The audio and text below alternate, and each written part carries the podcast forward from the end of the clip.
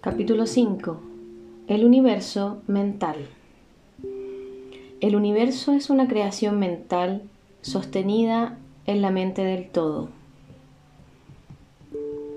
El todo es espíritu. Mas, ¿qué es espíritu? Esa pregunta no puede ser contestada, puesto que definirla sería prácticamente definir al todo, el cual no puede explicarse. El espíritu es simplemente el nombre que los hombres dan a la más elevada concepción de la infinitamente viviente. Significa la esencia real, tan superior a todo cuanto entendemos por mente y vida, como estas últimas a la energía y la materia. El espíritu está más allá de nuestra comprensión y usamos dicho término en el mismo sentido y queriendo significar lo mismo que cuando hablamos del todo. Para nuestro entendimiento podemos pensar del espíritu como de una infinitamente viviente, teniendo en cuenta al mismo tiempo que no podemos comprenderlo del todo. O hacemos esto o nos vemos obligados a dejar de pensar. Procederemos ahora a estudiar la naturaleza del universo como un todo y también en sus partes. ¿Qué es el universo? Hemos visto que nada puede existir fuera del todo. Entonces, ¿el universo es el todo? No, no puede serlo, porque el universo parece estar hecho de muchas, de múltiples unidades y está en continuo cambio. Y de todas maneras no está de acuerdo con las ideas que nos hemos visto obligados a aceptar respecto al todo. Según ya indicamos en nuestra lección anterior, entonces, si el universo no es el todo, debe ser nada.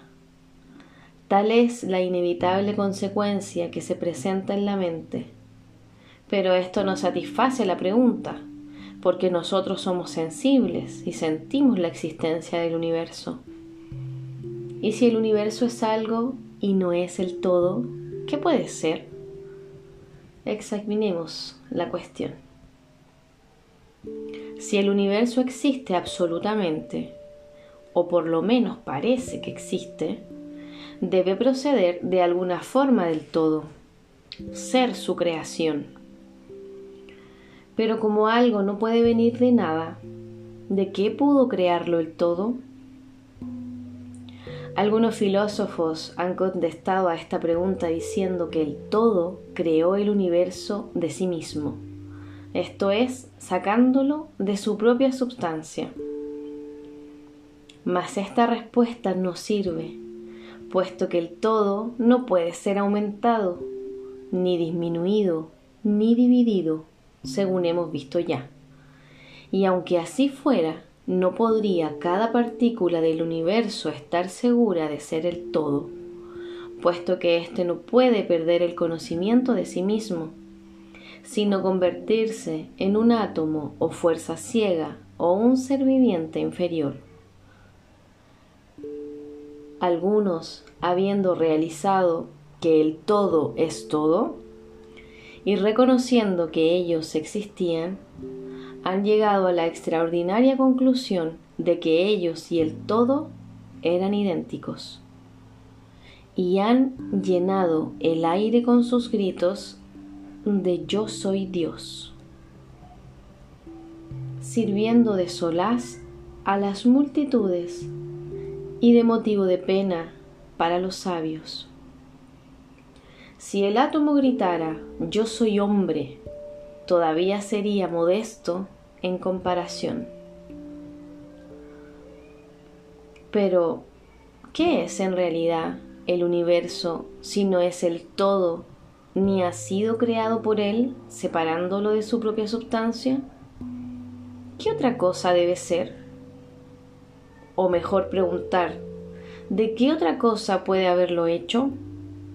Esta es la gran cuestión nos encontramos con que el principio de correspondencia viene en nuestra ayuda.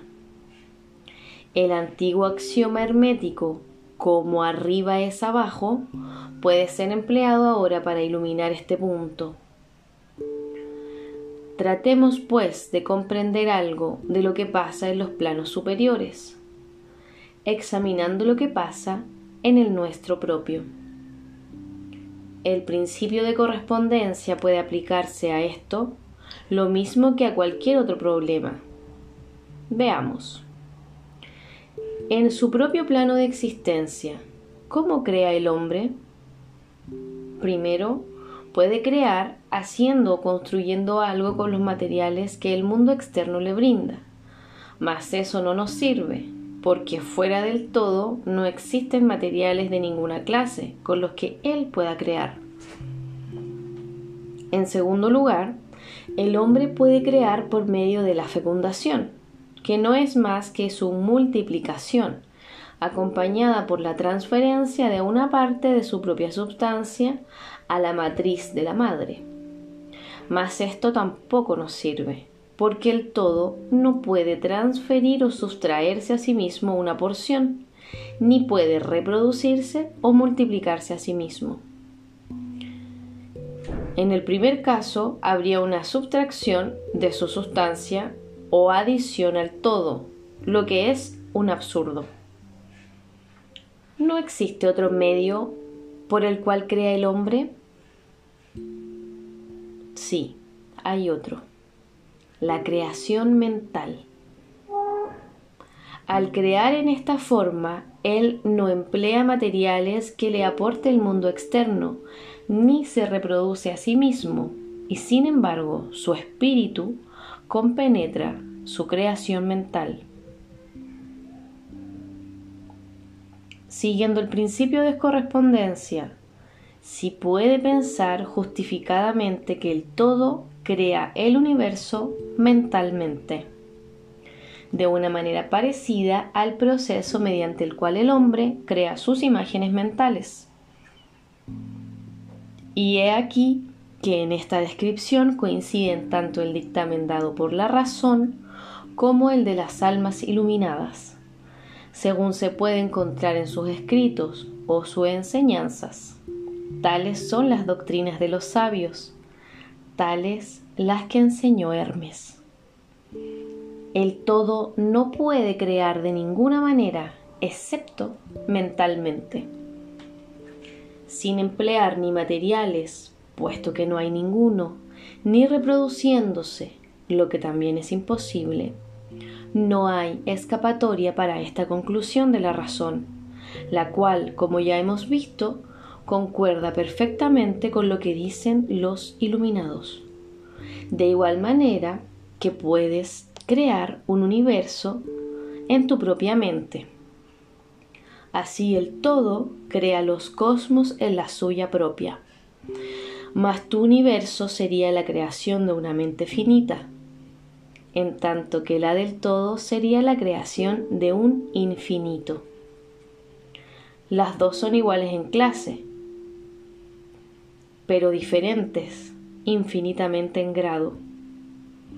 Examinemos más estrictamente el proceso de la creación y manifestación conforme vayamos avanzando en nuestro estudio. Mas este es el punto que debes fijar por ahora en tu mente. El universo y todo lo que él contiene es una creación mental del todo. Todo es mente. El todo crea en su mente infinita innumerables universos, los cuales existen durante eones de tiempo. Y así todo, para él, la creación, desarrollo, decadencia y muerte de un millón de universos no significa más que el tiempo que se emplea en un abrir y cerrar de ojos. La mente infinita del todo es la matriz del cosmos. El principio de género o generación se manifiestan en todos los planos de la vida, material mental y espiritual. Pero según ya hemos indicado anteriormente, el género no significa sexo, pues este último no es más que la manifestación material del género. Género significa lo relativo a la generación o creación. Y donde quiera que algo se genera o se crea, sea en el plano que sea, el principio de género se está allí manifestando. Y esto es verdad, aún en lo que se refiere a la creación de los universos. Ahora, no vayas a suponer que estamos enseñando que hay un Dios creador macho y otro hembra. Esto no sería más que una mistificación de las antiguas enseñanzas al respecto. La verdad es que el todo en sí mismo está más allá del género, así como también está más allá de toda otra ley, incluyendo las del tiempo y del espacio. Él es la ley de la cual todas las leyes proceden y por tanto no puede estar sujeto a estas últimas. Mas cuando el todo se manifiesta en el plano de la generación o creación, entonces actúa de acuerdo con la ley y con el principio, pues se está moviendo en un plano inferior de existencia. Y consecuentemente, Él manifiesta el principio de género en sus aspectos masculino y femenino, en el plano mental, por supuesto. Esta idea podría parecerte un tanto chocante si la escuchas por primera vez, mas otras veces la has aceptado pasivamente en tus concepciones diarias. Hablas de la paternidad de Dios y de la maternidad de la naturaleza de Dios como Padre Divino y de la naturaleza como Madre Universal. Y así has conocido instintivamente el principio del género en el universo, ¿no es así? Mas las enseñanzas herméticas no implican una dualidad real, el todo es uno, siendo los dos aspectos simples fases de manifestación. La doctrina es que el principio masculino manifestado por el todo permanece, en cierta manera, aparte de la creación mental del universo. Proyecta su voluntad sobre el principio femenino que puede ser llamado naturaleza, siendo en esta que comienza la obra evolutiva de un universo desde simples centros de actividad hasta el hombre y aún más elevados planos de existencia que el humano. Todo ello de acuerdo con bien establecidas leyes de la naturaleza. Si prefieres las antiguas imágenes mentales, puedes concebir el principio masculino como Dios, el Padre, y el principio femenino como la naturaleza, la Madre Universal, de cuya matriz todas las cosas nacen. Esto es algo más que una simple figura poética del lenguaje, y es una idea del proceso de la creación del universo. Pero recuerda siempre que el todo es uno, que en su mente infinita es donde se crean, generan y existen los cosmos. Podría ayudarte a concebir esto propiamente al aplicarle la ley de correspondencia en tu propia mente. Sabes que esa parte de nosotros que llamas yo, en cierto sentido permanece, aparte de la creación de las imágenes mentales en el intelecto. La parte de la mente donde se efectúa la generación de imágenes puede ser llamada el mí, en distinción con el yo, que permanece aparte y que examina los pensamientos, ideas e imágenes del mí. Como arriba es abajo, recuérdalo. Y los fenómenos de un plano pueden emplearse para resolver los enigmas de los planos superiores e inferiores. ¿Es acaso maravilloso que tú, los hijos, sientas una reverencia instintiva hacia Padre, mente? Es maravilloso que cuando consideras las obras y las maravillas de la naturaleza te sientas conmovido hasta lo más profundo de tu ser. Es a nuestra madre mente, a quien estás estrechando, como un niño se estrecha al seno de su madre. No vayas a suponer que el pequeñísimo mundo que te circunda, la Tierra, que no es más que un grano de arena en el universo, es el universo mismo. Hay millones de tales mundos y aún mucho mayores que él, y aún hay millones de millones de tales universos que existen en la mente del único. Aún en nuestro sistema solar hay regiones y planos de vida muy superiores a los nuestros y seres comparados con los que nosotros somos, lo que las amebas respecto al hombre. Hay seres cuyos poderes y atributos son mucho más elevados que los del hombre, y éste jamás ha soñado que pudieran existir. Mas, a pesar de esto, esos seres fueron en un tiempo lo que nosotros ahora, y seremos un tiempo como ellos son, y aún superiores, porque tal es el destino del hombre, a juzgar por lo que nos dicen los iluminados. La muerte no es real, ni aun en sentido relativo, no es sino nacer en una vida nueva y ascendemos y seguiremos ascendiendo a planos de vida cada vez más elevados durante eones y eones de tiempo. El universo es nuestra casa, nuestro hogar, y podemos explorarlo hasta sus más lejanos confines antes de la consumación de los tiempos. Estamos en la mente del todo y nuestras posibilidades y oportunidades son infinitas. Lo mismo en el tiempo que en el espacio. Y al fin del gran ciclo de eones, cuando el todo reabsorba sus creaciones en sí mismo, marcharemos alegremente porque entonces seremos capaces de comprender la verdad toda de ser uno con el todo. Esto es lo que nos afirman los iluminados esos que han avanzado tanto en el sendero de realización. Y en el entretanto, estemos tranquilos y serenos, estamos seguros y protegidos por el poder infinito del Padre Madre Mente.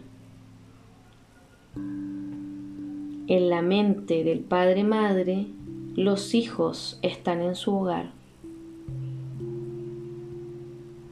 No hay nadie que no tenga padre o madre en el universo.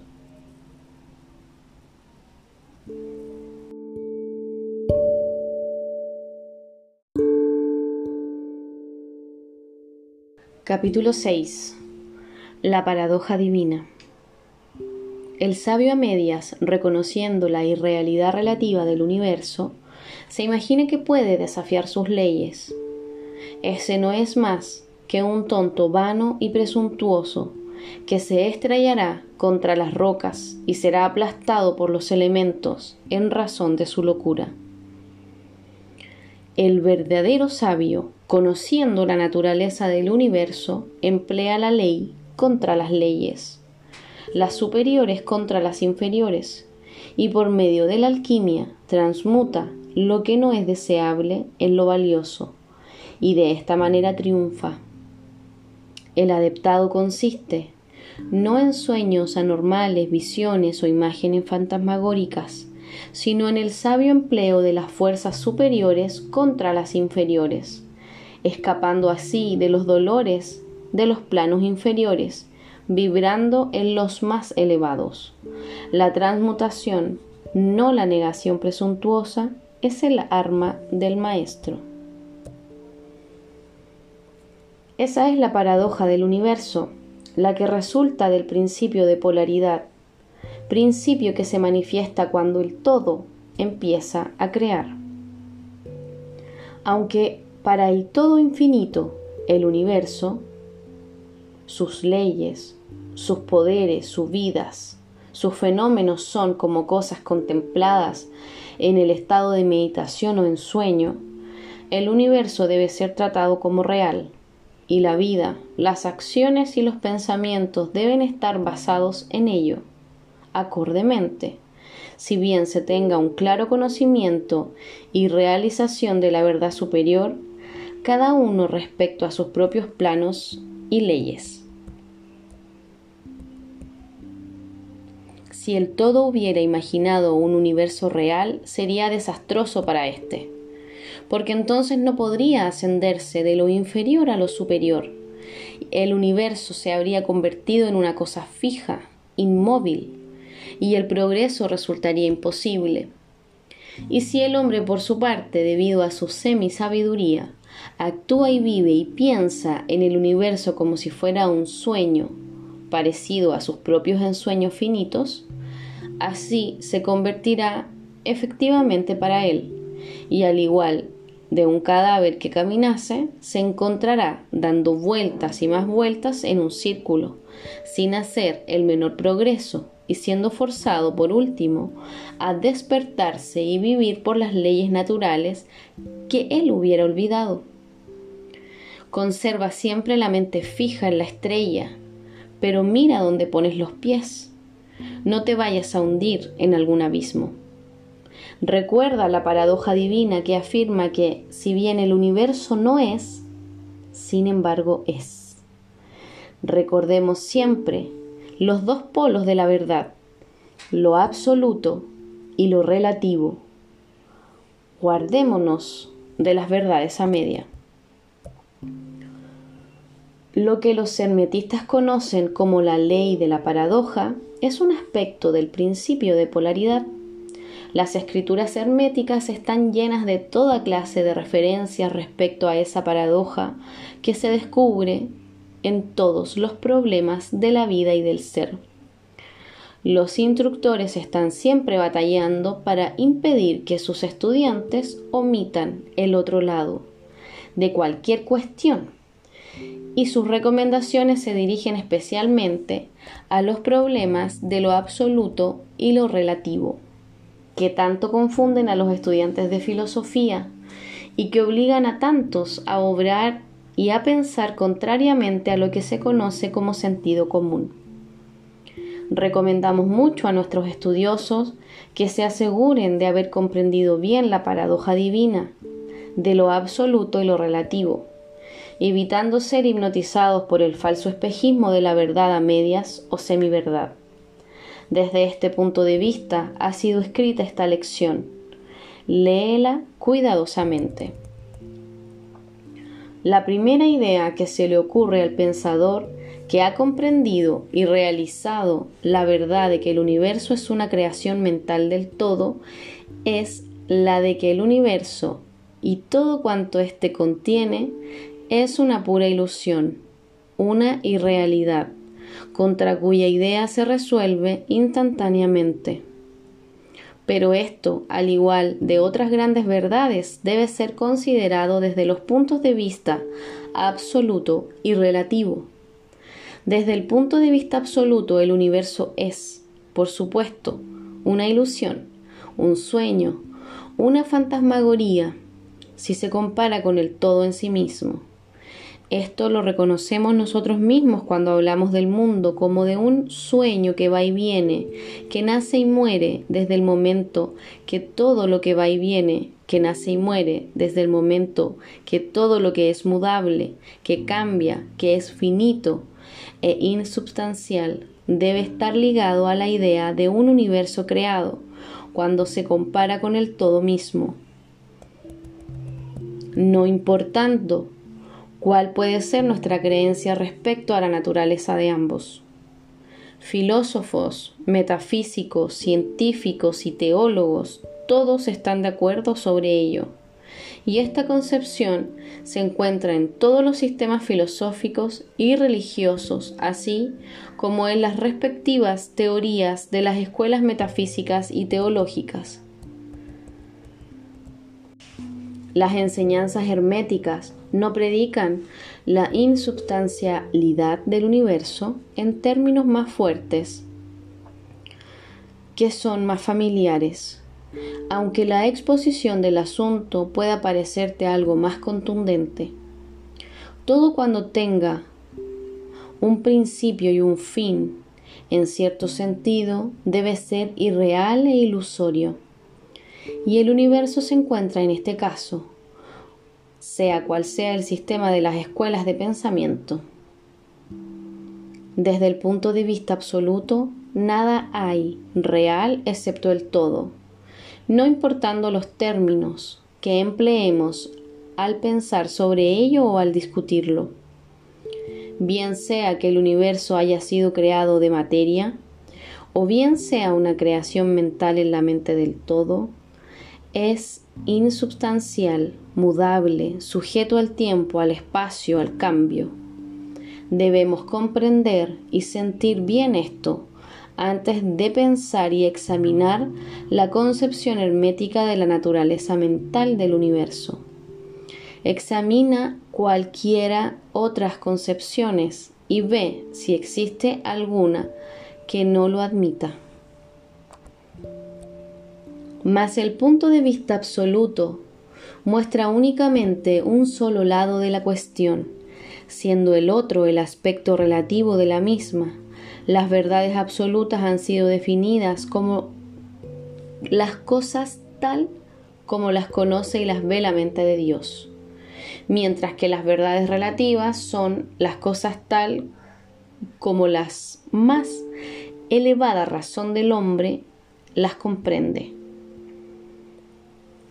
Y de esta manera, mientras que para el todo el universo debe ser ilusorio e irreal, un simple sueño o resultado de la meditación, sin embargo, para las mentes finitas que forman parte de este universo y mirando a través de las mortales facultades, el universo es ciertamente real y así debe ser considerado. Al reconocer así el punto de vista absoluto, no cometeremos el error de ignorar o negar los hechos y fenómenos del universo, tal como se nos presentan ante nuestras facultades mortales. No somos el todo. Recuérdalo.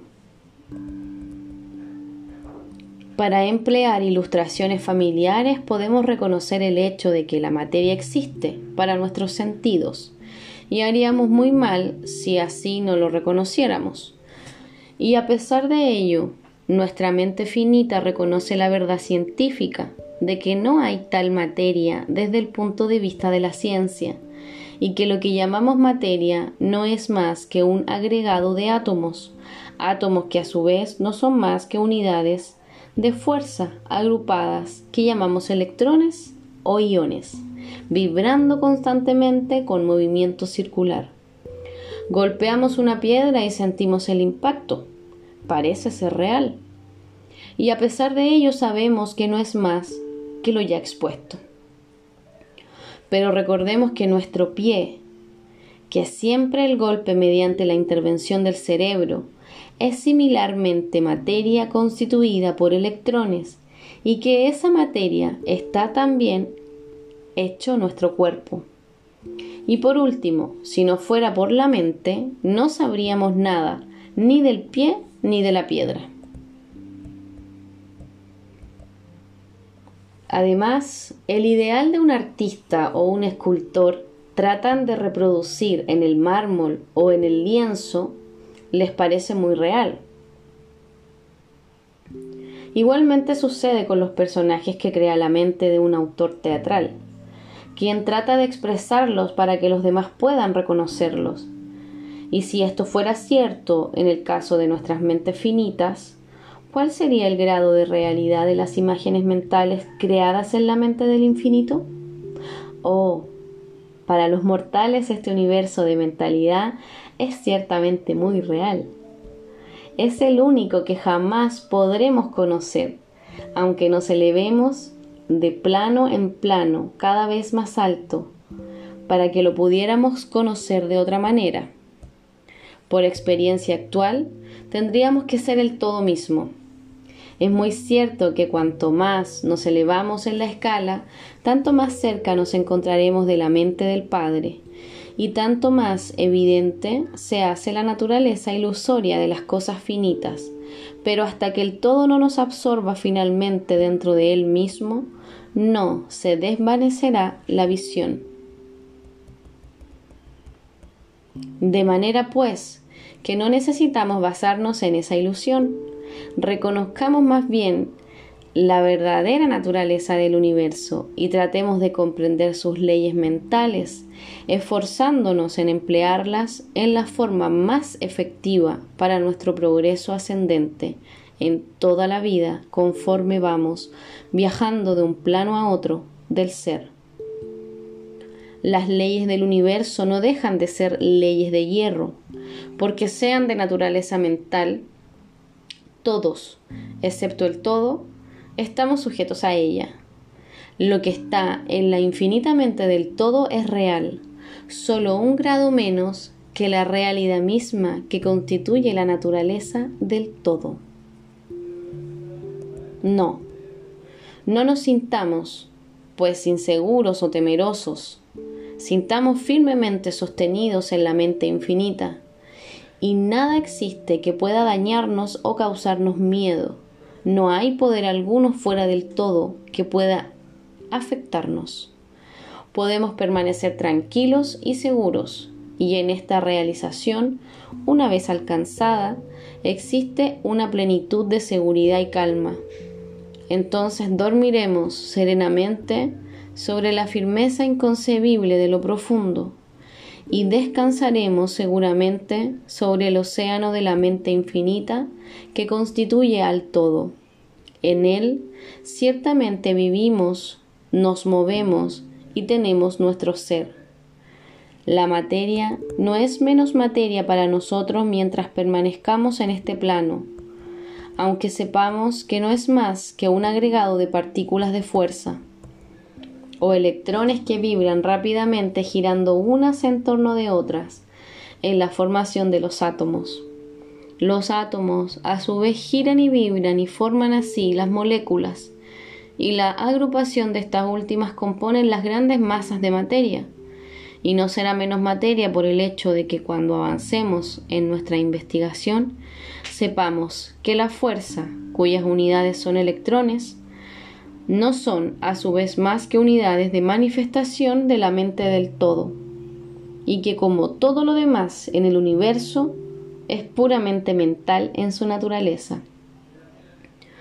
Aunque en el plano de la materia tenemos que reconocer sus fenómenos, podemos dominarla como lo hacen todos los maestros en mayor o menor grado, aplicándole las fuerzas superiores.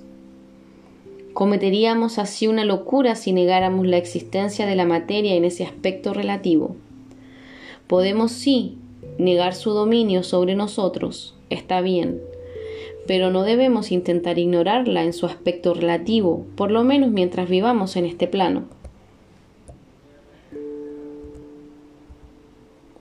Las leyes de la naturaleza tampoco se hacen menos constantes o efectivas por el hecho de que las reconozcamos y sepamos que son simples creaciones mentales. Obran plenamente en todos los planos y nos liberamos de las leyes inferiores aplicándole las superiores. Y solo podemos conseguirlo de esta manera. Pero no podemos escapar a la ley o elevarnos por encima de ella completamente. Nadie, sino el todo, puede escapar a la ley. Y esto no es debido a que el todo es la ley misma, del cual todas las demás brotan. Los más avanzados maestros pueden adquirir los poderes que se atribuyen generalmente a los dioses, y existen muchos grados del ser en la gran jerarquía de la vida cuyos poderes trascienden hasta los de los más elevados maestros, en un grado inconcebible para los mortales. Pero hasta el maestro más grande y el ser más elevado debe inclinarse ante la ley, y son como nada ante los ojos del todo. Así que si hasta esos elevados seres cuyos poderes exceden los atributos de los hombres a sus dioses, están sujetos y sirven a la ley, imagina la presunción del mortal de nuestra raza cuando mira las leyes de la naturaleza como irreales, visionarias e ilusorias, porque ha podido alcanzar a ver que esas leyes son de naturaleza mental o simples creaciones del todo. Esas leyes que el todo quiere que rijan no pueden ser desafiadas o transgredidas Mientras subsista el universo, subsistirán, porque aquel existe en virtud de esas leyes, las cuales forman la trama o esqueleto en que el universo se apoya. El principio hermético del mentalismo, a la vez que explica la verdadera naturaleza del universo sobre la base de que todo es mental, no cambia las concepciones científicas del universo, de la vida o de la evolución. En realidad, la ciencia no hace más que corroborar las enseñanzas herméticas. Estas últimas enseñanzas que la naturaleza del universo es mental, mientras que la ciencia afirma que es materia, o según sus últimas noticias que es energía en el último análisis. Las enseñanzas herméticas tampoco están en pugna con el principio básico de Herbert Spencer, que postuló la existencia de una energía infinita y eterna de la cual proceden todas las cosas.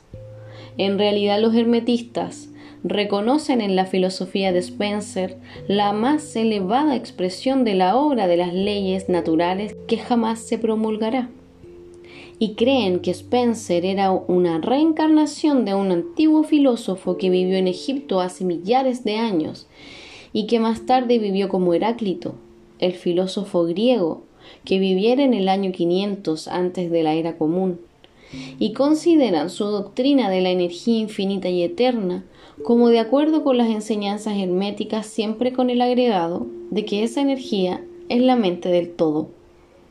Con esta clave maestra de la filosofía hermética, puede el estudiante de Spencer abrir muchas puertas de las concepciones filosóficas internas del gran filósofo inglés cuyas obras demuestran los resultados de su preparación en sus encarnaciones anteriores.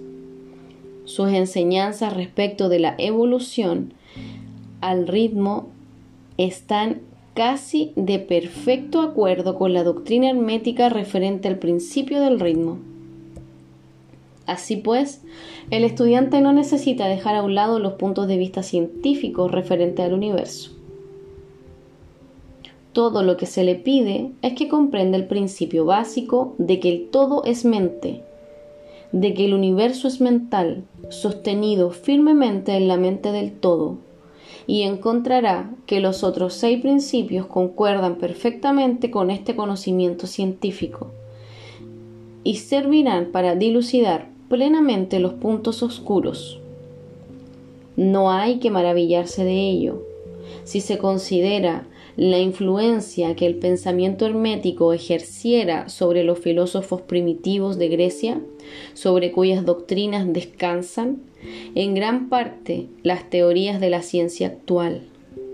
La aceptación del primer principio hermético, mentalismo, es la única gran diferencia entre la ciencia moderna y los estudiantes herméticos. Y la ciencia se va dirigiendo gradualmente hacia este punto conforme avanza a través de la oscuridad y va encontrando su camino en el laberinto en que se ha metido en busca de la realidad.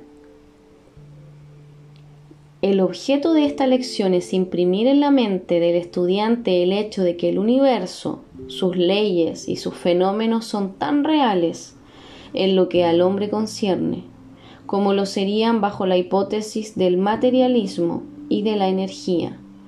Bajo cualquier hipótesis, el universo es un aspecto externo.